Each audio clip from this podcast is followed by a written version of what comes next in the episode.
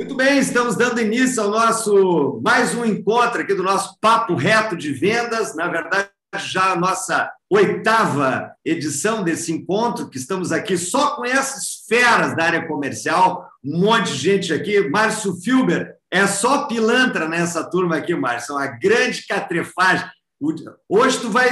Todo dia que nós tivemos aqui o papo reto de vendas, cai o índice de criminalidade no mundo, porque os caras estão tudo aqui assistindo o próximo golpe, Márcio, né? E nós hoje temos nessa edição do Papo Reto de Vendas, nosso oitavo encontro, um cara extremamente importante para a nossa trajetória, especificamente aqui na Alcon também, Márcio Filmo, diretor comercial da Stara, uma mega empresa do segmento de máquinas do agronegócio e vai trazer para a gente hoje uma visão que é muito importante, não só essa visão da pujança do que a gente está vendo no agro, em todos e diferentes segmentos, né? mais específico, eu acho que todas as grandes marcas do agro estão num momento de muita favorabilidade, né? o momento é muito positivo. Na contrapartida, falta produto, né? como em muitas empresas também, né, Márcio? Então, a gente está com muita honra de te ter hoje aqui nessa noite, entre amigos, nós já somos quase que uma família de profissionais de vendas aqui que participam é, com bastante frequência desses nossos eventos, para beber um pouco da fonte da realidade prática, não só conceitual da área comercial. E a gente escolhe a dedo aqui, Márcio, os nossos convidados para estarem junto com a gente. É, sempre tem que ser uma pessoa que tem, como eu tenho certeza que vai fazer hoje, uma contribuição muito bacana para que todos nós possamos conhecer a realidade dessa marca, a realidade do mundo e trazer a tua própria realidade, porque tem gente do segmento imobiliário, tem gente da área de serviço, tem área. Aí o Flávio Liso, vem da área de concreto, que, é, que pega muito a área de pavimentação, brita, enfim. Então, tem gente de todos os segmentos aqui e que não te limita a trazer somente a tua própria realidade do agro, da realidade da Star. Fique à vontade aqui, porque nós, ao final do nosso bate-papo, abrimos o microfone para todo mundo que quiser participar, trazer ideias, fazer perguntas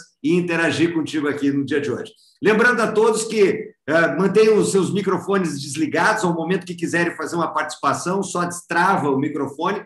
E essa nossa nosso bate-papo aqui no Papo Reto de Vendas está sendo gravado depois também para as plataformas onde a gente tem a oportunidade de ver no YouTube, reassistir esse conteúdo e até mesmo no nosso canal de podcast. Vai ficar à disposição de todos vocês, certo? Deixa eu contar um pouquinho da história né, da, dessa grande companhia da, da Stara. Acho que tem o quê, Márcio? Já tem uns 10 anos que a gente já se conhece também, né? Já temos uma relação bastante próxima e a gente pôde acompanhar essa empresa, essa marca crescendo, né? não vou nem dizer a sombra, mas incomodando grandes marcas no segmento, grandes multinacionais no segmento de máquinas agrícolas, entregando aquilo que a gente chama de o grande discurso da, da tecnologia no campo, com o conceito, eu acho, até se apropriando do conceito da agricultura de precisão, trazendo, então, portanto, para esse segmento um profissionalismo que até então a gente não conhecia, né? com uma dinâmica comercial, inclusive, muito peculiar, muito própria, com a distinção e segmentação clara de canais. E a gente teve muito a aprender também, nós aqui da Alcon, toda a nossa equipe, junto com a própria Stara, certo? Então, te agradecendo, Márcio, aceitar o convite para esse nosso bate-papo. Eu já passo a bola direto para tu fazer o boa noite, teus agradecimentos, o teu ok e contar rapidamente a tua trajetória, né? Primeiro, começar pelo mais importante, qual é o time de futebol, e depois vida acadêmica, quanto tempo está na Stara. Manda ver, meu querido amigo, manda lá. Boa noite, pessoal. Boa noite, Clóvis. Obrigado aí. O Clóvis sempre empolgante, caloroso, é isso aí. É, bom, sou gremista, né, cara? Tinha que ser, né? Não tem como o cara ascender numa empresa sem ser gremista, é o primeiro passo, ainda mais na Estara. Na Estara todo mundo é gremista, né, cara? Não tem, né? É, eu, eu trabalho na empresa há 19 anos, né? Comecei é, muito jovem. Eu, eu, sou veterinário, Clóvis, de formação, tá? Me formei na Federal de Santa Maria, morei na Casa do Estudante, fui Fui é, pombalino na Casa Estudante de Santa Maria, não sei se alguém aqui já estudou lá, então morei no Pombal lá. Uh, e sou veterinário, mas sou filho de agricultores, né? E muito, muito cedo é, eu tinha um irmão que trabalhava na Star e ele me, me falava: Márcio, tu tem que, tu tem que vir trabalhar para venda, para Star, tu tem perfil de vendedor. Você tem jeito de vendedor, você tem perfil para venda, tem que vir, né? Aí eu, eu pedi demissão em 2002, trabalhava na Randon, em Vacaria, aí, falecido Raul Randon, privilégio ter conhecido aquele cidadão. Uh, comecei dirigindo caminhão, Clóvis, dirigindo caminhão, fazendo demonstração, reduzi três vezes meu salário de veterinário para motorista de caminhão, né? Eu me orgulho muito disso. Uh, fiquei seis meses nessa função. No dia da minha entrevista, eu fiz entrevista com o seu Gilson, que é o diretor, o presidente do conselho hoje, né? Uh, eu discuti com ele, porque eu sabia que eu não ia ser contratado para vendas, né? Que, que teria que ter uma passagem, né? E, e ele me perguntava assim, Márcio, o que você quer ser dentro da Star? Eu falo, quero ser vendedor. E eu falava assim, ninguém começa como vendedor aqui, o que, que tu quer ser? Eu falei, não, eu quero ser vendedor. Aí ele, minha primeira conversa com o seu Gilson, aí ele falou assim, ô alemão, tu não entendeu, cara? Aqui ninguém começa como vendedor, o que, que tu quer ser? Eu falei, eu quero ser vendedor, mas se eu precisar começar por outra coisa, eu começo também, né? E aí fui, é, passei, fiquei seis meses, mas naquele dia eu já saí pro, pro dono da empresa, que era o meu chefe, ele sabia que tinha um cara ali que estava destinado, o foco era ser vendedor. Aí saí, fiquei seis meses na, na demonstração, fiz trabalho em São Paulo, Paraná, uh, Paraguai também, fui convidado para vendas, assumi nos Campos Gerais do Paraná em vendas em 2003. Uh, 2004, 2005, fui estudar inglês, ninguém, ninguém me falou nunca. Eu falei, cara, um dia talvez seja útil isso para mim, né? Uh, e fui trabalhando, 2009 fui trabalhar, 2010 fui trabalhar para Goiás, 2000, início de 2011 estava estava que não me aguentava, acho que se eu morasse sozinho eu fugia de casa, sabe? Então, eu acho que eu estava pilhadão, eu estava estressado, pedi demissão da Stara, cara. Revoltado! Eu, eu, não, eu não tinha lugar para trabalhar e pedi demissão. Eu falei, cara, eu preciso. Aí me chamaram para ser gerente de exportação, por causa daquela da língua inglesa lá de trás, né, que eu tinha postado, né? Eu falei, cara, para um desafio novo, né? Vamos esquecer o resto, vamos, né? Fiquei 60 dias fora. Aí voltei, voltei como gerente de exportação. A família tinha o seu Gilson e filhos, compunham assim, a diretoria comercial era o Fernando, que é filho do seu Gilson. Uh, e aí a família fez investimentos em fazendas no Tocantins, outros lugares. E aí dois meses depois, dois anos depois de ser gerente de exportação, eh, fui convidado para ser diretor comercial, né? E isso foi em agosto, então, de 2013. Uh, ah, e estamos aí até hoje, né? É, durando, né? Né? Beleza, Mário, que beleza. Bom, já deu para perceber, galera, que o cara que é veterinário dê a cara de pau de baixar o salário para ser motorista e aprender e começar é o cara que tem o cacuete da área comercial. No mínimo, ele se vende bem para cacete, porque convenceu o Gilson. E olha, convencer o Gilson não é mole, velho. O cara é um águia, é um cara é um avião. Bom, então tá dentro do perfil daquele povão maravilhoso de vendas que a gente sempre convida aqui, Márcio. E eu queria tocar já o primeiro petardo aí para tu nos trazer a informação, é o seguinte. Há no imaginário, não sei se todos os nossos colegas aqui, essa plateia maravilhosa que nos assiste, conhece a marca, a história da Stara, tá? Mas há no imaginário, assim, como é que uma empresa brasileira de não me toque consegue fazer esse barulho de mercado? Como é, como é que faz essa trajetória?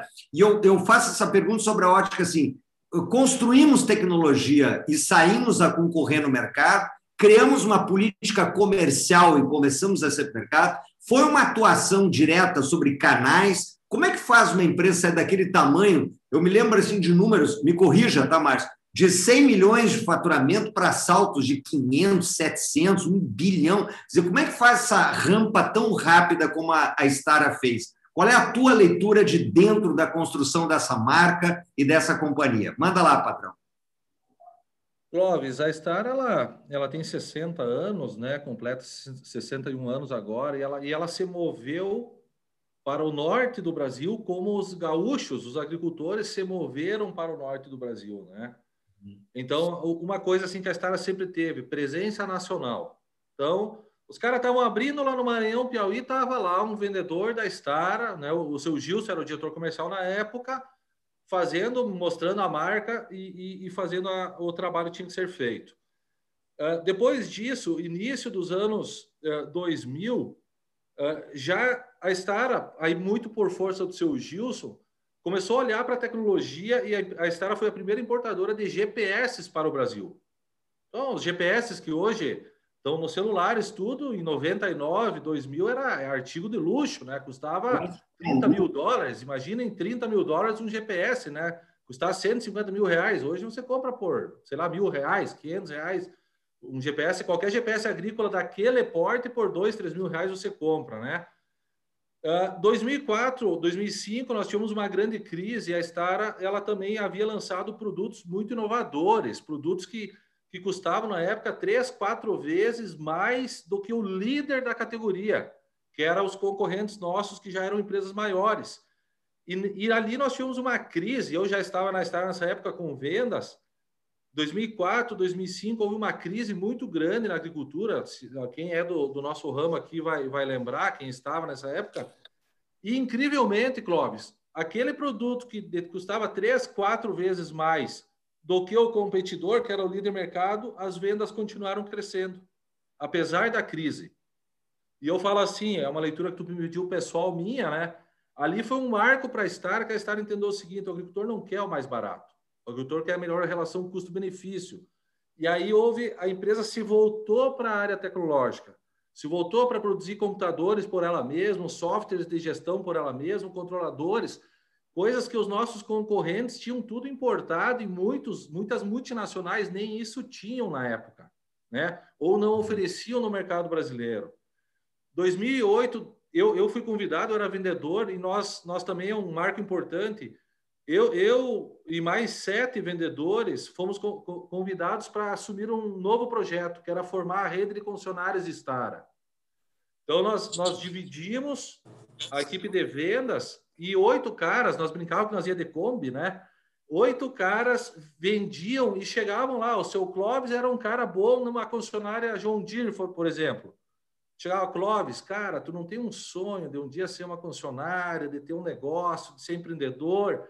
E nós fazíamos esse trabalho, trabalho puro de vendas, né? Persuasão pura, né? Vender o, o peixe para os caras e ali começou a rede de concessionárias Stara. Então, 2008, 2009, 2011, nós tivemos a primeira reunião da rede de concessionárias. Mas aí já estava no DNA da Stara, e se vocês olhar lá, Stara, evolução constante, ela tem muito com isso, né? Evolução constante, estar sempre à frente, estar buscando. Uh, então, esse é um outro marco que levou a estar a, fazer o quê, né? Como é que você entra, Clóvis? Por mais que nós sejamos, né, olha, vamos olhar o nosso segmento, máquinas agrícolas, redes de concessionárias estabelecidas. Como é que você entra para entregar performance ou para almejar grandes vendas de um produto novo? Se você não tem uma rede exclusiva tua, uma rede que, que ela depende de ti e você depende dela também, é uma troca, né? Uhum. Então, isso, a formação da rede, hoje são 60 e poucos funcionários no Brasil e América do Sul, ela, ela foi um, do, é um dos pilares fortíssimos da Stara.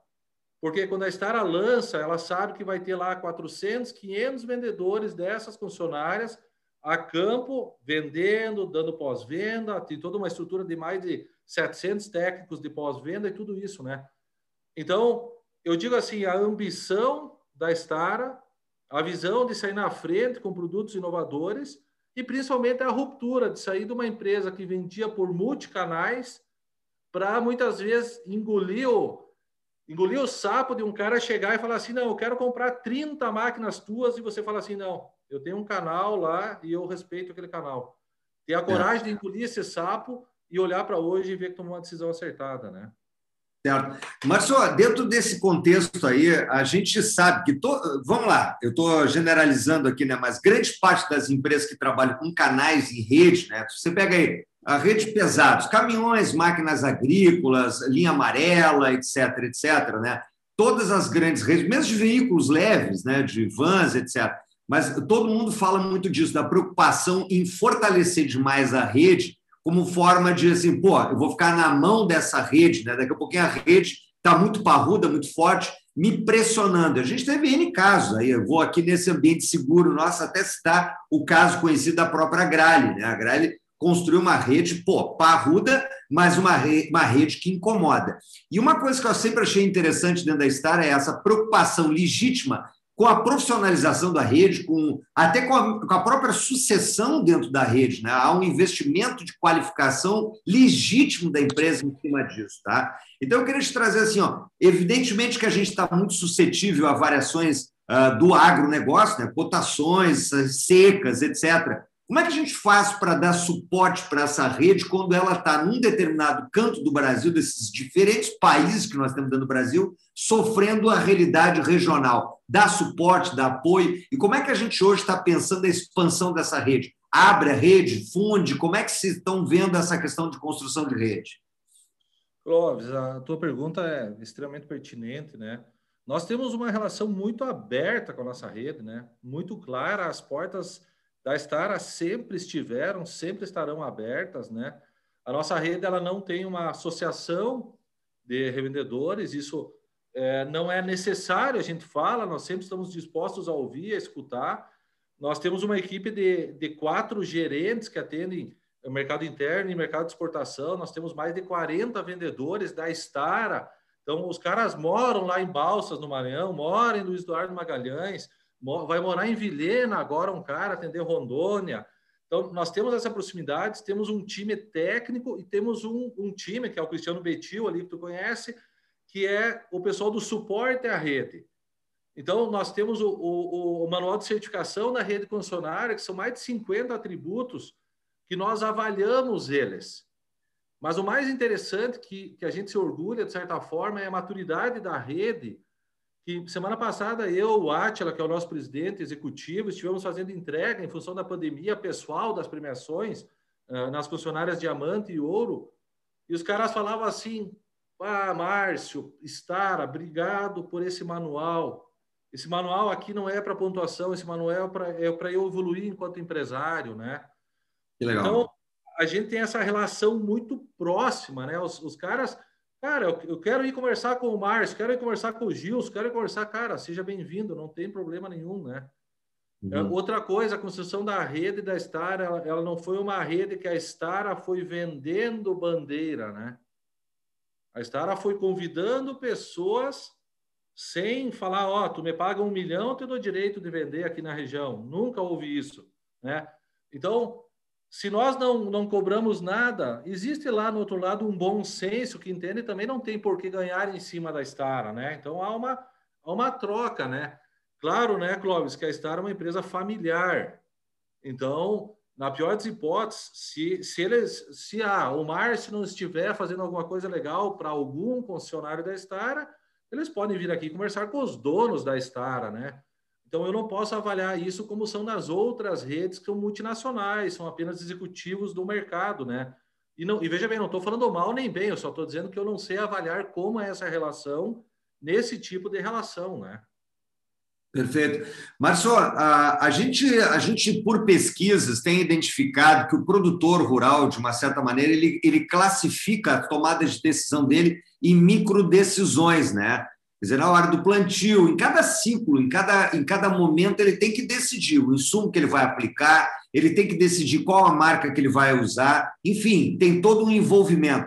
A última análise que nós fizemos no ano passado apontou que esse ciclo de decisões ela envolve aproximadamente duas mil decisões, são micro decisões. E esse cara, para isso, penso, se profissionalizou, né? Ele está procurando hoje ter informação, não é mais um bobo, ele vai atrás do dado, vai atrás da informação, procura por performance, aposta em marcas que tenham reputação, que estejam disponíveis em serviço, não só em atendimento no pós-venda, mas que sejam marcas que realmente lhe entregam performance, tá? Bom, dentro desse, desse panorama, desse contexto todo, qual foi a maior mudança que tu está percebendo hoje no comportamento desse cliente, desse comprador mais profissionalizado no campo, né? Dizer, existe hoje uma leitura da própria Stara dessa mudança de comportamento e como é que a gente está hoje endereçando todo o atendimento a essa nova expectativa, né? Clóvis, existe sim uma, uma mudança gradativa, né? Silenciosa, de certa forma, ela, ela pode ser despercebida por, por empresas menos atentas, né? Uh, mas existe sim, né? Hoje mesmo eu estava vindo de uma toque para Passo Fundo, tem uma placa lá, proibido vendedores, não insista, né? Uh, isso, poxa, nós vivemos de vendas, né? Proibido vendedores, não insista, né? E são vários lugares que a gente já vê isso.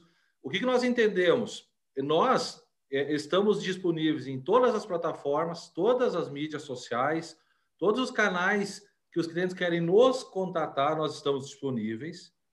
nós captamos esse lead, captamos essa oportunidade e direcionamos para a nossa rede de funcionários. Uh, a nossa rede, ela ainda está numa fase de amadurecimento, né? Então, eu não sei como os, os quem está assistindo aqui se comporta, mas eu, por exemplo, se eu mando um e-mail para alguém que eu gostei, eu vi um site, e o cara não me responder em, em, vamos lá, 12 horas, cara, depois se ele responder, eu já não compro mais. Entendeu? E eu tô sendo, eu tô é, é aumentando o meu leque de paciência para 12 horas, porque tinha que ser duas horas, né? Se você está se expondo ali, está dando a cara a tapa ali, é porque você tem que atender rápido, né? Uhum. Então, o, o, futuro nosso, ele, a, a, rede, ela é um ser in, impensável ser uma rede de funcionários no nosso negócio, pelo menos olhando aí 20, 30 anos para frente, talvez seja muito precipitado, mas por quê? Porque o nosso negócio depende de pós-venda toda hora lá no campo, precisa uma entrega técnica robusta, a máquina agrícola trabalha em situação adversa, diferente, diferente de veículos, por exemplo, que trabalham em, andam em rodovias e tudo mais, uh, mas o cliente ele tem que falar assim, cara, eu quero comprar pelo site, ok? Eu vou conseguir comprar pelo site. Vai ser faturado por quem? Ah, pela concessionária da sua região lá. Então, essas comodidades elas estão sendo construídas, isso não, ainda não existe, ainda a gente não percebe que isso ainda seja uma realidade, mas hoje eu, eu digo para ti que nós recebemos já mais de 20 a 30 é, solicitações de informações, preço, prazo de entrega diariamente via Instagram, Facebook, site, essas. essas... O cara está conectado, né? O produtor totalmente conectado, né, Márcio? Outra coisa, né, Clóvis? Cada vez mais informado, né? Então, por isso que é, cara, claro que, ah, o cara ouviu um fórum, o cara falando mal. Putz, uma época acho que os fóruns já foram mais importantes para a decisão de compra do, do, uhum. do cliente. Mas nada substitui o boca a boca, né, Clóvis? Nada substitui o boca a boca, não adianta. Então, você tem que trabalhar o teu dia a dia, tem que trabalhar a performance de pós-venda, a performance da equipe de vendas, olhar para cuidar da rede concessionária, que ela que ela entregue serviço de excelência, porque é isso que vai fazer o cliente falar para o outro e aí as vendas começam a crescer, né? Certo. Aproveitando, temos uma pergunta aqui que é bem, bem típica do nosso papo reto de vendas, Márcio, que é isso. Qual é a tua leitura da Star de uma maneira geral? Como é que fica esse game de vendas daqui para frente no segmento? Tu acha que a gente vai uh, minimizar o impacto de vendas? Está se falando muito em, em assinatura de veículos, assinatura de máquinas agrícolas, né? Ah, fala um pouquinho sobre essa questão toda de assinatura, se isso faz sentido, e também explora um pouquinho para a gente a questão dos drones. Tu acha que as tecnologias vão para esse caminho, né, com outras modalidades de aplicação no campo? Clóvis, é, veículos, né, assinatura de veículos, acredito que, que acreditamos que possa vir no futuro, né, mas isso provavelmente virá junto com algumas outra, outras rupturas que nós teremos, né? Carros autônomos, máquinas autônomas, uh, máquinas elétricas. Camiseta de ontem? Todo esse tipo de, de situações. Você não vai de uniforme, né? Oh, o Éder é meu colega, esse aí, viu, Cláudio? Pode xingar. O Éder! Ah, o Éder está trocando a camiseta. É, brincadeira. Pelo menos está com a camisa da Star, espero, né? Éder Lemos deve ter só um, né? É, essa... Mas voltando ao assunto, é, então, é, algumas rupturas virão, mas mesmo assim, né, Clóvis? Toda vez que você pensa assim, cara, eu preciso vender alguma coisa. Claro, tira-se vendas, pessoa física, quando não há necessidade de argumentação, quando não há necessidade de convencimento, quando a venda ela pode ser robotizada, automatizada, sem perda por parte de nenhum, ninguém, né? Uhum. Esse é o conceito de, de, dessa migração de vendas. Quando nós olhamos para as tecnologias, drones, por exemplo, drones é uma. Já, já esteve mais forte esse movimento uns dois, três anos atrás, né? É, hoje a legislação brasileira, claro, ela pode ser mudada, né? Ela não permite drones acima de 30 quilos, né? Por exemplo, para pulverizar, para fazer qualquer aplicação, né?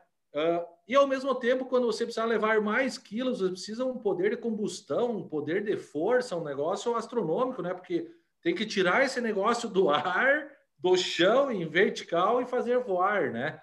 Mas hum. o impossível mora no cemitério, como diz o outro, né? A gente não sabe essa evolução tecnológica, mas a gente vê ainda uh, mais rápido máquinas autônomas do que a própria evolução de drones para fazendas comerciais. Drones para pequena agricultura, para pequena agricultura familiar, talvez sim, né? Uhum. Mas nós temos uma realidade bem distinta, né? Assim, a, a, dos mercados de uma forma geral que a gente atua dentro da Stara. Não é muito diferente do mercado imobiliário, por exemplo, quando a gente olha a diferença de pote, o modelo de vendas para um mercado de alto padrão, para um imóvel mais minha casa, minha vida, enfim, tem diferença. Nós estamos falando de uma máquina que custa aí algumas delas centenas, se não milhões de reais, né? um equipamento pesado, né? tem algumas, alguns equipamentos autopropelidos que são bem parrudos em termos de tecnologia, que tem um valor de mercado, um preço, mas um valor de tecnologia embarcado muito alto. Tá? Uh, você sentem diferença entre trabalhar, por exemplo, na agricultura com produtores aqui do Sul, onde nós estamos falando de propriedades aí menores, com larga extensão naqueles, naqueles produtores que são lá do Cerrado, Há uma diferença na abordagem desses clientes ou eles têm um comportamento, na tua visão, parecidos, em termos de exigência, em termos de visão de mundo, enfim? Clóvis, isso, o, o nível de exigência é, é bastante parecido, né? O, o a, a, fazenda menor, o pequeno agricultor, o médio agricultor, ele trabalha em família, né? Então, qualquer dor que existe na fazenda é a dor que o dono está sentindo. Ah, a máquina foi lá, deu um problema, eu sou o dono, eu paguei, eu estou sentindo. Nas fazendas maiores são funcionários que trabalham. O que, que a gente tem que entender? Nós temos que nos adequar ao consumidor, né? Então nós temos que falar a linguagem desse consumidor. O consumidor de menor porte, ele, ele se conversa mais, ele, ele convive mais em grupo, ele, ele gosta mais, claro, nós estamos afetados pela pandemia agora, mas ele gosta mais de dia de campo, de eventos, esse tipo de coisa. O grande produtor, ele está com a cabeça cheia, ele não, ele não consegue. Então você tem que trabalhar mais os influenciadores. Quem que é o gerente da fazenda? Quem que é o operador? Quem que é esse cara que vai influenciar? Outra coisa, os grandes produtores, é, você joga muito o jogo de ou você está dentro ou você está fora, né? Então os caras muitas vezes, ah, eu vou comprar plantadeira. Eu se, eu, se eu ir por essa linha, muitas vezes demora para você entrar. Então, você tem que estar olhando três, quatro an anos antes da possível troca de máquina para poder, poder participar e entrar na fazenda, né? Ah, então, são cenários diferentes. Eu digo mais que a maior diferença está na exportação. Então, na exportação, sim, por exemplo, nós, leste europeu, Rússia, Cazaquistão, Ucrânia, que são países que nós iniciamos em 2011 a fazer vendas, esses países eles já são, o nível de exigência já é diferente é, são culturas diferentes. Lá é tudo firmado contrato. Lá, lá, se a máquina atrasar um dia, já pode dar alguma multa. Já tem, já tem uma série de outras particularidades que, que a gente tem que se adequar à cultura de cada país, né? Uh, e também o nosso jeito latino aqui, esse misto aí de portugueses com espanhóis, com alemães, com os italianos, tudo, é, é, é diferente lá. Claro, cativa os caras, mas tu tem que cuidar para também não não parecer muito fanfarrão, né? Não parecer muito. Ah, esses caras aí só sabem falar bonito, só sabem brincar e não são sérios, né? Então é uma, é uma adequação, né, para cada país, né, principalmente, né? Perfeito. Mas só aproveitando esse gancho que tu está trazendo, essas diferenças de cultura aqui, a gente está vivendo, não, uh, tu trouxe essa questão toda do problema de entregas, né? Isso é um problema endêmico hoje no Brasil. A cadeia do aço, de uma maneira geral, está tomando um pau este ano, né? E pode, pelo arrasto que a gente tem do CPV, de ter que se obrigar, por conta do aumento do aço, a fazer repasse de preço, pode nos dar essa sensação de que a gente está aumentando o faturamento, de que o resultado está crescente, que a gente está impulsionado pelo preço do equipamento, né?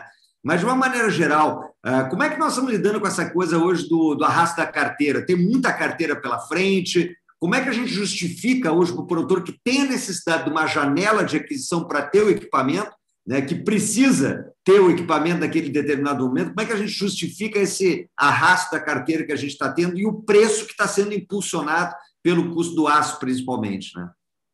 Clóvis, é realmente, né? A Star está com carteira bastante alongada aí para dentro do ano, como acho que todo o nosso segmento, né? Todo setor, salvo exceções, né? Eh, nós montamos estratégias para não, não haver atrasos, né? Estamos tendo atrasos pontuais, mas estamos é, melhorando, nós já estamos na fase de melhoria, então hoje Hoje é uma coisa que, claro, merece atenção, mas a gente está bem tranquilo que nós vamos cumprir os acordos, né? E os repasses, né? Eles, eles de certa forma não têm sido dificuldade de passar para os agricultores, porque o agricultor ele não compra só máquina agrícola, né? Ele ah. compra uma caminhoneta que ele está pagando mais carro, ele compra um silo, um armazém.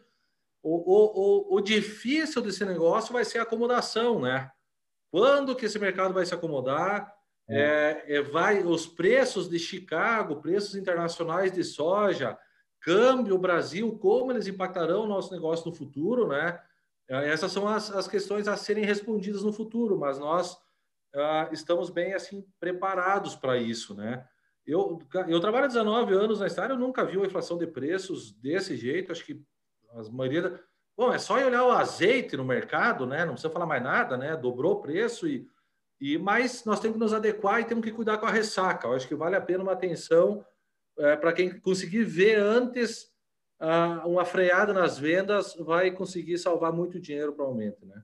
Certo. Márcio, qual, qual, é a tua leitura dessa ressaca? Porque isso a gente discute, discute, discute e não é um consenso, né? Claro que varia muito de segmento para segmento, mas tem muita gente falando que a gente ainda tem esse segundo semestre puxado e o ano que vem sim aí vai vir um grande rebote, né? Qual é a leitura que vocês têm hoje com relação a essa ressaca de vendas? Nós, nós acreditamos, né, Clóvis, que o ano que vem, o primeiro semestre, esse ano está ok, deve andar bem. Primeiro semestre do ano que vem também deve andar legal ainda, não com o mesmo apetite de agora, né? É, porque nós, nós tínhamos a soja que saiu de 80 reais o saco para 160 reais o saco, né? Então, nós, nós devemos ter uma manutenção de preços a rentabilidade do agricultor ela é menor na próxima safra do que foi na anterior, colhida agora, mas ela continua sendo muito positiva. Nós entendemos um ano, um ano não, não vemos assim um ano de crescimento, mas também não um ano de queda acentuada de vendas. Nós vemos um ano muito parecido assim em volumes com esse ano, né? Claro que esse ano nós somos puxados, o nosso faturamento vai crescer muito em função da inflação de preços, né? mas o, o, ganho real do faturamento ele é muito, muito parecido, um pouquinho maior do que nós vínhamos tendo aí nos últimos quatro, cinco anos a estar, assim, claro, não posso abrir os números, mas, mas são, são dados, assim, bem sólidos para nós, né? Ah, não basta só aumentar o faturamento, né, Márcio? Importante gente também incomodar a concorrência. Né? O market share está sendo acompanhado de perto, é uma informação importante. A gente está crescendo em market share. Tá, Clóvis, está crescendo. Esse ano nós vamos, nós não conseguimos fechar ainda os dados. Eu acho que esse ano nós vamos até estabilizar market share, não devemos crescer, porque o mercado ele, ele extrapolou todas as capacidades produtivas, né? Então quem tinha vendeu, né? Mas a gente entende que quando o mercado uh, sedimentar ou acomodar, nós, nós vamos crescer mais por causa dos projetos. Está aí o projeto Positivar, que nós, nós temos com vocês, tem um outro projeto Star Pes, que olha para pós-venda e peças. Nós temos uma série de projetos assim que nos dão sustentação, olhando o médio e longo prazo, né? Beleza. Marcio, a gente antes agora aqui nos bastidores, galera, né, do nosso encontro, estávamos falando aqui, é, diz que o, pessoas inteligentes falam sobre ideias, pessoas medíocres falam sobre pessoas, e aí já é fofoca, né? Vou falar um pouquinho das fofocas. Eu queria trazer duas perguntas numa só para ti. Compadre, nessa tua trajetória de venda, você passou por vários movimentos, né? profissionais, pessoais, de desafios, inclusive, né, de sair de uma área de veterinária para uma área de diretoria de comercial, passando pela exportação, enfim. Qual foi o grande, o, o, o, vamos lá, um grande nome em vendas, aquele que te inspirou? Pô, esse é um grande nome que me inspira, me mobiliza. E o segundo é, como é que a gente faz para engajar, na tua visão, as equipes para esse movimento todo de pegar a venda, botar embaixo do braço e ter essa capacidade toda segunda-feira ir lá, bater, bater barro na porteira. Né? Clóvis, eu, eu, eu não tenho assim nenhum grande guru em vendas, né? Mas eu vejo, você é um cara que inspira. Tá? Que é isso? Porque você é um cara que, que tem energia e eu falo que a venda ela é, é atitude, né? Uh, nós temos grandes profissionais dentro da Stara. O Gilson, que é o proprietário da Stara, é uma águia vendendo, talvez seria um dos caras que, que eu me espelhei muito, né? É... Então, como engajar equipes, né? Quando, quando as pessoas são. Quando eu entrei na área comercial como diretor comercial, Clóvis, eu era gerente de exportação, né? E fui convidado para ser gerente comercial. Eu chamei as, as, principais lideranças e falei isso em grupo. Na época eu tinha umas 200 pessoas que trabalhavam, não tinha 200, umas 150 pessoas que trabalhavam abaixo de mim. Hoje são 350 aproximadamente. E eu falei a seguinte frase, cara, comigo não tem filha da putice, não tem uhum. sacanagem, não tem trairagem, não tem bola nas costas. O que tiver que ser dito vai ser dito olho no olho. Os elogios serão em público e as críticas serão no privado. Então, essa é a regra, Clóvis. Não, não tem, cara, nós erramos junto, nós acertamos junto. O nosso, a nossa área comercial é um time de vendas. Nós uhum. temos um time, um time que ganha junto, um time que perde junto, né? Então, eu, eu vejo assim que é, é, muito simples. As pessoas que fazem a coisa complexa muitas vezes, né? Claro, eu tive o privilégio de trabalhar no mercado interno, conhecer essas China que trabalham tudo no mercado interno, e também tive o privilégio de trabalhar na exportação, conhecer o jeitão, né? Uh, mas vendas é maravilhoso, né? Não tem, acho que é humildade, persistência, resiliência, né? E ter ambição, né? Ter ambição. Eu vejo que uh, o, o, semana passada mesmo nós tínhamos um lançamento e eu falava assim, cara, é para chegar, se botar uma capa nas costas e entrar correndo dentro da concessionária com uma capa, gritando, Ê, vamos fazer. Qual que será a impressão dos caras que é para comprar o produto para vender, né? Os vendedores da concessionária que é para acreditar. Uhum. Se você chegar numa ação dessa, né, Clóvis, cheio de tesão, cheio de energia, ou você chegar, pessoal, vamos conversar aqui, tem um, um lançamento para falar, né? Lançamento Isso, atitude é tudo, né? E eu, e eu vejo assim que nós, a Stara tem essa cultura muito forte, desde o, desde o tempo do seu Gilson, nós temos que ser quente, né? Acho que uhum. vendas tem que ser quente, né? E nós somos os caras que levamos a bandeira da fábrica. Tem uns colegas meus que estão assistindo aqui que sabem disso. Nós somos os caras que levamos a bandeira, então nós temos que ser quente.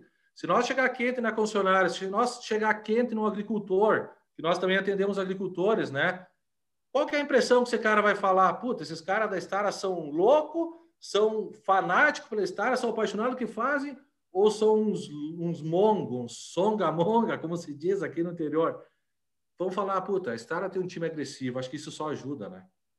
Certo. Mas só, essa é uma questão importante, né? A gente sempre reputa essa coisa toda da atitude, da energia, uh, mas tem também muita pesquisa, tem também um produto de primeiraça, tem também qualificação técnica nesse jogo.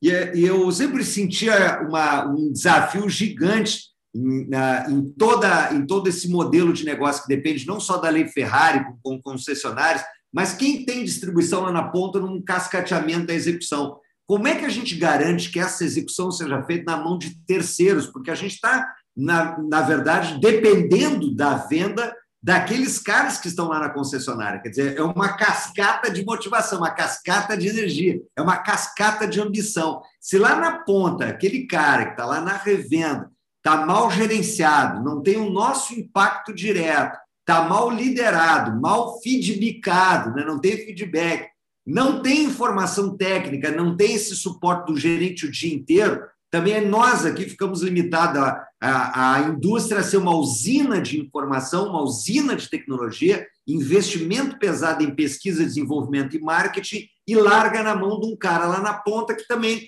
não tem essa mesma energia. Né? Então, como é que, você, como é que a gente está fazendo hoje para garantir que exista uma cadeia dessa energia que chegue lá na ponta, no vendedor, na ponta lá, que não é o nosso vendedor necessariamente, né? Sim. Uh, Clóvis, nós, uh, nós temos uma parceria né, com a Alcon, né, vocês, o projeto Positivar, né? Uh, positivo é, o, é um dos símbolos da Stara, né? Inclusive um dos nossos valores, né? Positivo é a marca da excelência. É, e nós entendemos, em 2015, nós, nós começamos a entender que nós precisávamos melhorar esse processo dentro da rede de concessionárias. Uh, e criar a cultura, né? Que é o mais difícil, né? Criar a cultura, criar o hábito. Uh, nós perdíamos muitos vendedores para concorrência. Os caras pediam a conta e tchau, iam trabalhar na concorrência. Não os nossos da Stara. A Stara sempre teve um time de vendas forte. Eu estou falando da, da concessionária lá na, na ponta, né?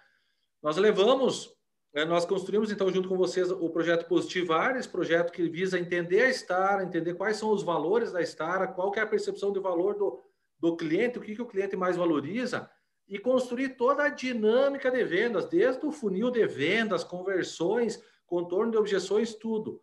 Hoje nós temos um centro de treinamento nosso que ele, ele ensina regularmente, toda cada duas semanas, três semanas, tem turmas, né? Positivar 1, 2 e 3, que são os níveis, né? Então, positivar 3 é para nível de gerência, de gestão de vendas, para o cara usar os, os indicadores, uh, todas essas coisas. E isso tem transformado a, a Stara. Hoje nós pegamos profissionais da nossa rede funcionárias tão qualificados quanto os nossos vendedores da fábrica.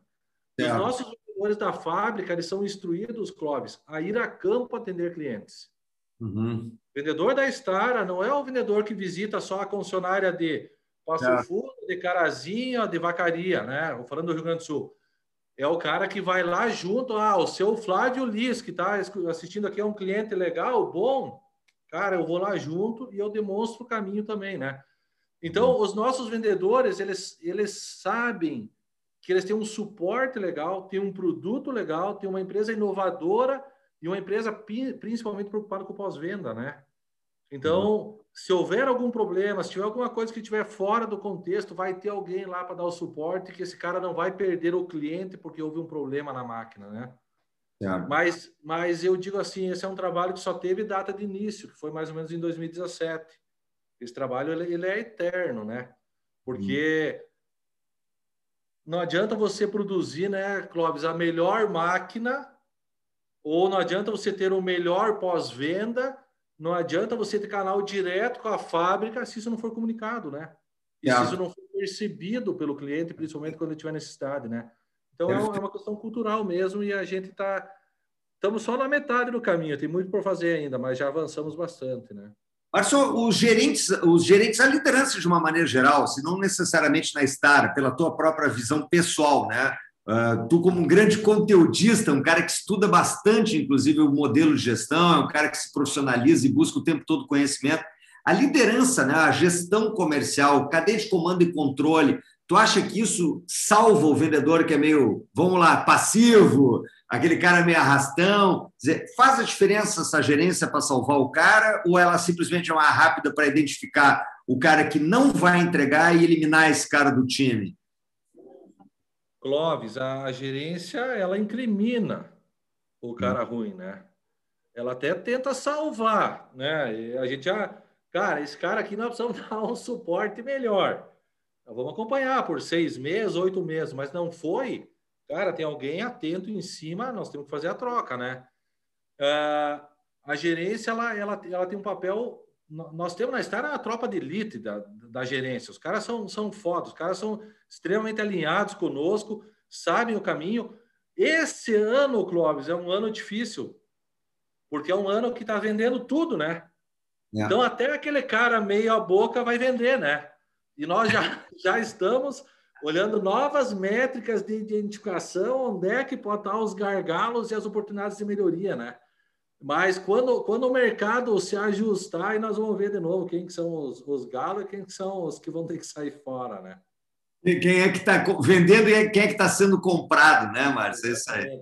Mas uma pergunta agora, já enveredando para o lado pessoal aqui, né? Uh, qual o legado? O que, que você imagina que a equipe que passou na tua mão tem que levar? Daqui a um pouquinho você está lá, mega propriedade, a tua fazenda, né? Tá com o boi na sombra e alguém assume essa posição. Qual é o legado do Márcio Filber? Aquilo que tu acha importante? Só, essa é uma marca que foi deixada pelo Márcio no processo comercial, pelas, até para que as pessoas que saíram da empresa vão levar isso, né? Qual o legado, Márcio, que tu acha que é importante um gestor comercial deixar para seu time, né? Clóvis, ah, eu, eu espero assim que um legado de uma pessoa que tem visão estratégica, que pensa sempre no estratégico e que é imparcial. Uhum. É um cara que não tem, não tem puxa-saquismo, não tem vou beneficiar A ou B, não existe isso. Nós vamos competir em cenário similar, em condições similares, e os bons se sobressairão, sabe?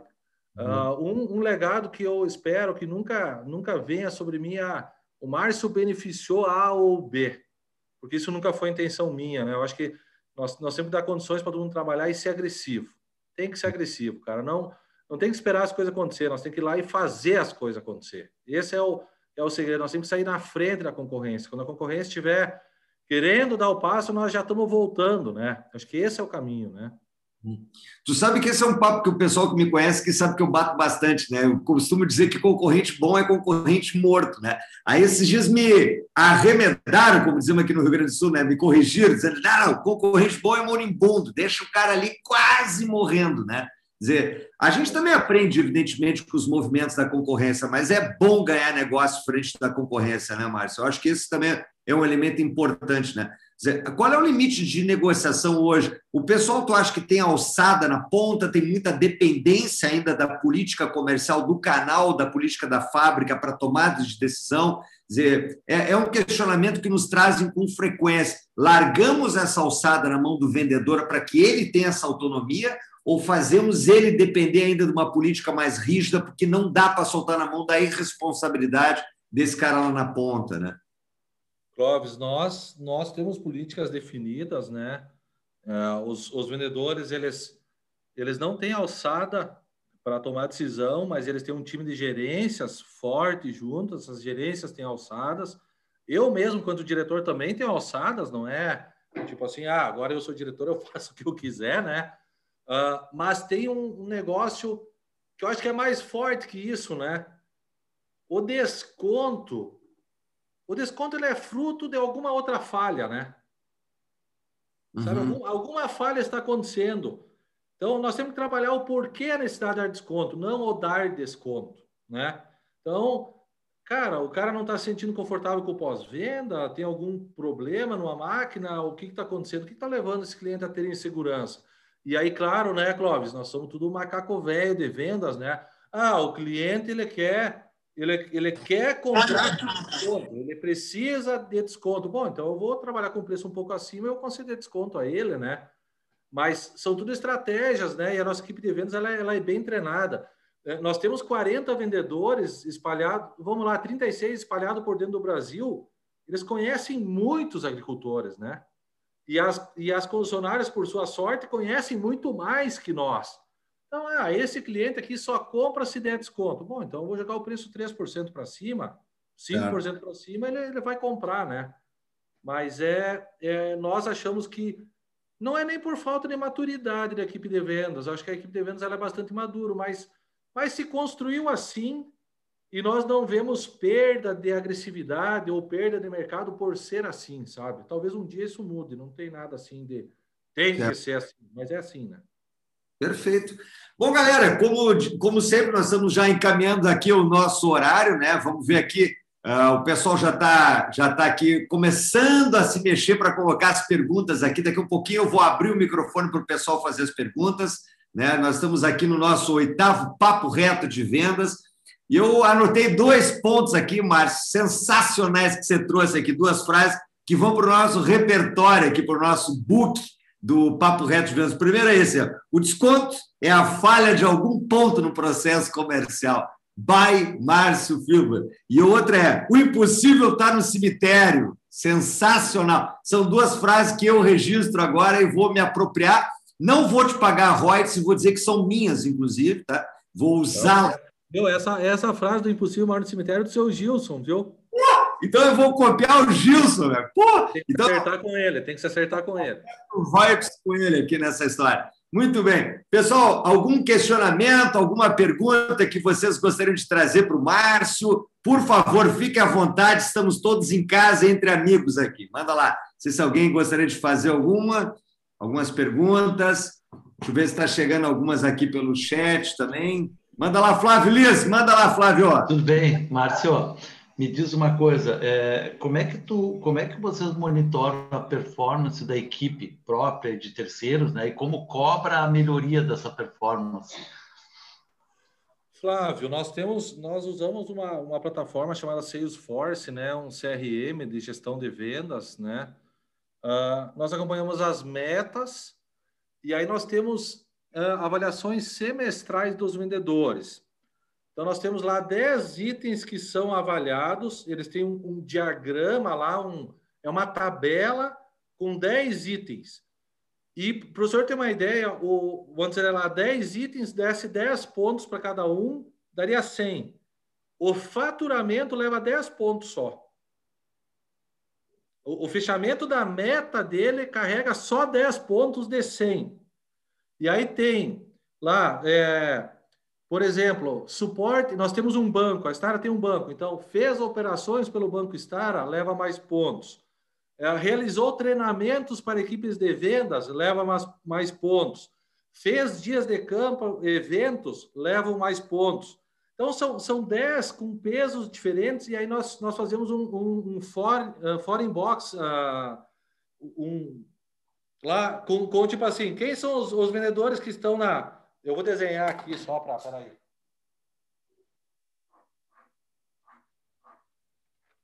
Nós fazemos um, um foreign box lá, né? Então nós colocamos os caras ah, esse aqui tá na, esse aqui é o vendedor que tem a melhor faturamento por hectare, que é uma diretriz, Flávio, que nós temos.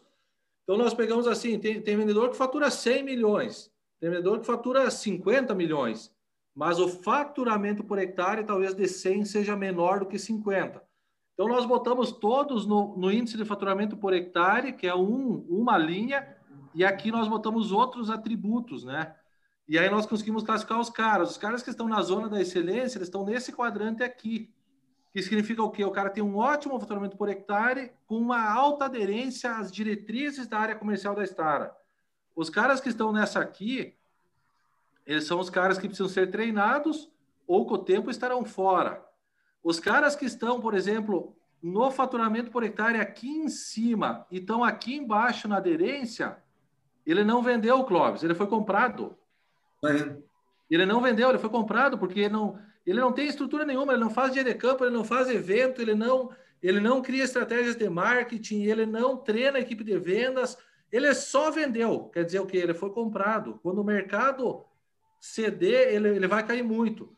Então, isso aqui, nós saímos de uma, de uma avaliação no passado que ela basicamente olhava faturamento, prazo médio de pagamento, uh, venda de mix de produtos, para uma estratégia muito mais assertiva, assim, no, no, sentido de realmente qualificar o vendedor, né?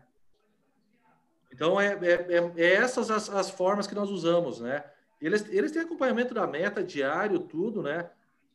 Mas uh, eu, eu posso até repartir, Clóvis, com vocês, assim, algumas diretrizes que nós temos para você compartilhar com mais pessoas, assim, Claro, né, Flávio? Não sei qual o segmento que o senhor é, eu acho que é de concreto, né? Alguma coisa? Concreto, concreto e brita, né? Isso, é, então... mas é interessante esse sistema, né? A gente usa um sistema parecido para cliente, por exemplo, né? Onde a gente usa a questão de, de, de volume de, de, de, compra, né? Com, com os indicadores que nos interessam versus a adesão estratégica para chegar nos clientes de excelência, mas esse processo sendo feito com a equipe, usando atributos embaixo, é bem interessante é um, tá? é um... Se tu puder compartilhar alguma coisa com o Clóvis, aí eu agradeço, porque tem coisas que eu posso, posso me utilizar, assim. Não, é, sim. é o mesmo racional, né, Flávio? Mesmo racional, certo? Uhum. Mesmo racional da, da, da, segmentação da carteira, segmentação do time. Aqueles caras que estão que fazer crescer em volume e adesão, né? Exatamente sim. isso.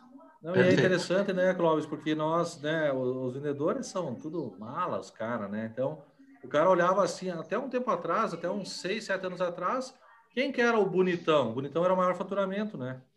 Uhum. Hoje, até um dos maiores faturamentos, me lembrando agora, o terceiro ou quarto, acho que foi o melhor vendedor, mas não foi o maior. maior. O maior, ele, ele, ele perdeu em outros atributos, né?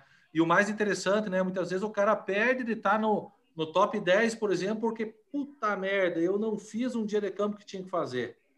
Cara, a Stara perdeu porque ele não fez, ele também perdeu, então ele não merece estar nos top 10, né? Uhum. Não fez por merecer, exatamente isso, né? Execução comercial, né, Márcio? Execução, pede pela execução. É isso aí. Muito bom. Alguém mais aí, galera? Vamos ver, vamos ver se tem mais algum, algum colega que quer abrir o berro, algum questionamento, alguma pergunta. Fiquem à vontade aí. Vamos lá, vocês têm mais alguém aí? O pessoal está envergonhado, hein, Márcio? Então tu derrubou todas aqui, né? Pois é. Ô, Márcio. Oi. Aqui é o Márcio, sou de Carlos Barbosa, uh, trabalho na Tramontina. Uh, Márcio, gostaria de fazer uma pergunta para você.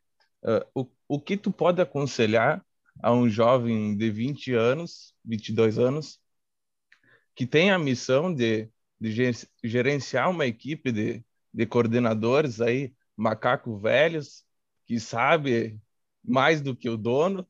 Uh, o que, que tu poderia dizer a um jovem como eu, de 22 anos, como gerenciar esses macacos velhos aí? Bela pergunta, Márcio. Bela pergunta. É uma bucha, é uma bucha, Márcio. É uma bucha. Não, não, é, não é essa, essa é deliciosa, Márcio. Eu também fui, fui promovido diretor eu era 10 anos mais novo que o gerente, que era meu par, né? Então, cara, humildade, né, Márcio? Humildade e tem uma coisa que eu, eu, eu promovi um, um rapaz, cara, promoveu, né? Nós promovemos um rapaz para o cargo de gerente de pós-venda. Eu vou falar para ti o que eu falei para ele, né? Márcio, chama todos os caras que trabalham contigo no privado, no particular, e faz a seguinte pergunta para eles assim: fala, Fulano, Clóvis, me conta a história da tua vida, por favor. Cara, todo mundo gosta de falar de si. Ninguém gosta de ouvir os outros falando de si. E aí o Clóvis, que é ansioso, ele vai começar lá nos 20 anos dele, tu, tu vai falar, não, não, Clóvis, eu quero saber quando é que tu nasceu. Como é que era quando tu nasceu? Onde é que tu te criou? Quando tinha dois, três anos, quatro anos, cinco anos. Quando tu terminar essa conversa, vai ter cara que vai chorar, Márcio. Só que tu tem que olhar no olho, tu tem que ser, tu tem que ser sincero, cara. Isso é, um, é uma coisa do coração. Tu vai chegar, vai ter cara que vai chorar contigo contando a história, porque ninguém sabe os tomos que cada um caiu para estar tá ali, né? E a partir dali, tu vai ter construído a coisa mais importante para qualquer líder. Os caras vão saber, cara, esse Márcio não é um, desculpa as damas no recinto, não é um pau no cu, não é um filho da puta, não é um traíra. Tu já vai ter quebrado a, a maior ruptura que pode existir, sabe? Essa é uma dica que eu considero poderosa, que funciona. E a partir daí, né, cara, tem que se colocar na posição de aprendiz, né? Tem que se colocar ao lado dos caras, mas também tem que dar a batida quando tiver que dar a batida, né? Tem que mostrar que tu tem também Márcio, poder, mas... desculpa te interromper, é, é, é aquela coisa que tu não deve terceirizar as tuas ações a pessoas mais experientes, eu acredito. Tu Exato. tem que pedir conselho, tudo mais, mas eu acredito que as, tem ações que tu deve bater no peito, assumir e ir para cima, né? Exatamente. Você, eu sempre falo assim, né, Márcio? Você tem um nome bonito, né? Ah, Mas não, não sei se foi pela beleza que tu foi promovido, né? Não tô te vendo, né? Eu não, sempre... eu tô, tô sem webcam, me perdoa aí, mas tô sem é, webcam. Eu, eu sempre brinco assim, né? Para os caras falam, meu amigo, tu não chegou aqui por causa da tua beleza, tá? É só para te dar uma dica, né? Tu chegou pela tua competência. Outra coisa, nós te promovemos pelas coisas boas que tu tem, não pelas coisas que tu tem que melhorar, né? Nós hum, olhamos para o que tu fez de bom, para a tua história, trajetória boa. Por isso que nós estamos te promovendo, não é pelos teus defeitos que nós estamos te promovendo. Então, se tu foi promovido, alguma razão deve existir, né, Marcelo? Ainda mais na Tramontina, meu chapéu, né? E aí, cara, é jogar o jogo, né? A idade é importante, o respeito é importante, mas, mas não quer dizer que as pessoas Cara, eu sempre falo lá na Estara, né? Não tem nenhuma placa que diz que é proibido ser vendedor, proibido ser diretor, proibido, proibido ser presidente em lugar nenhum escrita, né? Então, se você teve a ambição, teve a competência para chegar, não tem erro. Só essa sugestão da, da conversa aberta eu considero valiosíssima. Né? Eu achei. Muito obrigado pelas palavras aí, Márcio. Valeu. Baita dica, baita dica. É, e uma coisa que eu acho que é importante também, né, Filber? uh, de orientar o Márcio, que responsabilidade não se delega, né? Uh, então, eu acho que é importante. A gente mesmo, na vida de consultoria aqui, eu tive o caso agora recente aqui de um representante comercial de uma empresa com 90 anos. Ele disse, pô, vai querer me ensinar a trabalhar? Não, ao contrário, cara, eu estou indo querer ver, aprender, né? A gente tem que ter humildade também de chegar para esse povo todo aí, Márcio, mais velho, né? E na Tramontina tem grandes figuras, grandes professores de vendas, né? é, de ouvir os caras, me ensina, me ajuda, né? Porque eu sou a próxima geração, né? Então, se eu é. puder contar contigo, né, com o teu apoio, com essa gente... dica, né, Márcio, de nunca deixar o cara montar também, né, Filber? É isso aí, né? Perfeito. Exatamente. Muito bom, muito bom. Mais algum questionamento? A Jane queria perguntar, eu acho. Fala, Jane. Acho que a Jane também é aqui, né? Manda lá, é, Jane. É, Márcio, Eu queria perguntar assim, e você, você acha certo, uh, ou né, você acha que é viável alguém que tem, digamos assim, um desejo de crescer, colocar isso para o superior, sim ou não? Jane, é obrigatório, né? Tá. É, é obrigatório, você tem que. Eu, esse é um trabalho que eu, eu faço muito dentro da Stara, né? É, e, e, comentava com o Clóvis antes de começar a nossa vídeo, né? Se você tem, tem a ambição de crescer, né? Você tem que você tem que deixar isso claro, né? Eu, eu quando era gerente de exportação, Clóvis, uma vez o Fernando, que era o meu chefe, nós estávamos numa cachaçada, só para contar uma passagem particular. Nós estávamos num dia de campo lá, evento, e o Fernando era o filho do seu Gilson, diretor comercial, né? E ele me perguntou assim, lá pelas três da manhã, falou, Márcio, o que que, que que tu ambiciona para estar? O que que tu quer? Eu falei, cara, eu quero crescer, eu estou me preparando, estou fazendo MBA, estou fazendo curso, estou me preparando e tal. Daí ele falou assim, é, mas para te crescer, tu tem que tomar o meu lugar. Eu falei, já estava meio bêbado, né? Eu falei, cara, esse é um problema teu, não é um problema meu, né? Então, Jane, assim, ó, uma dica, eu sei que eu não te conheço, né? Mas eh, muitas vezes precisa coragem, tem que respirar fundo, né? Mas você tem que, tá, tem que ter ciência da tua capacidade, em primeiro lugar, né? O, o pior profissional para uma empresa é o, é o burro motivado, né, Clóvis? O cara que, que acha que sabe e está motivado, esse cara é, um, é terrível para uma empresa, né? Mas se você estiver alinhado, se você saber a tua capacidade, você tem que chegar para o teu, do, teu chefe uh, e deixar claro. E também olhar para a tua sucessão, né? Como é que você vai crescer se não tem ninguém para colocar no teu lugar, né? Uhum. Tem muitos caras que eu vejo dentro da empresa, a Star tem 3.400 funcionários, é uma, é uma galera, né?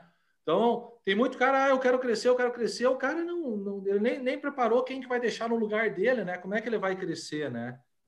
Então, Jane, tem que deixar claro mesmo, tem que construir isso, e tem que ser uma conversa aberta, né? Chegar, ah, fulano, ó, eu, eu tenho intenção de crescer, o meu desejo é crescer. Como é que nós poderíamos construir o meu crescimento? Quais caminhos eu devo tomar?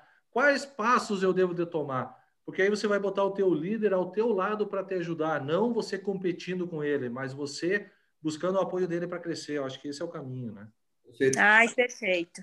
Até porque a própria Stara, né, Márcio, tem um programa importante, parrudo, de sucessão interna também, né, de avaliar os melhores talentos internos. Mas eu acho que é bem por aí, né, Jane? A maioria dos líderes hoje espera a gente que tem a ambição de ocupar o espaço, né? Talvez lá atrás é sombra, né? Mas e você sabe, Clóvis, que a gente vê uma carência de ambição nos altos cargos das empresas. Uhum. As pessoas, eu não sei, as novas gerações que estão vindo, né? O Márcio, aí, 22 anos, é, um, é uma exceção, talvez. Parabéns, Márcio, para você. Mas as pessoas muitas vezes não, não é parece que diminuiu esse nível de ambição, as pessoas não querem mais tanto comprometimento, né? Então, o teu chefe, eu não sei que posição que você está, Jane, mas ele talvez ele fique até feliz. Poxa, a Jane, ela talvez ele te, esteja até esperando isso de você. É, exatamente isso. Exatamente isso. Bom, galera, estamos com o tempo estourado. Dá para fazer outra live só para a gente falar de gestão e liderança? Vamos fazer, Márcio? Vamos botar mais uma aí no molho aqui.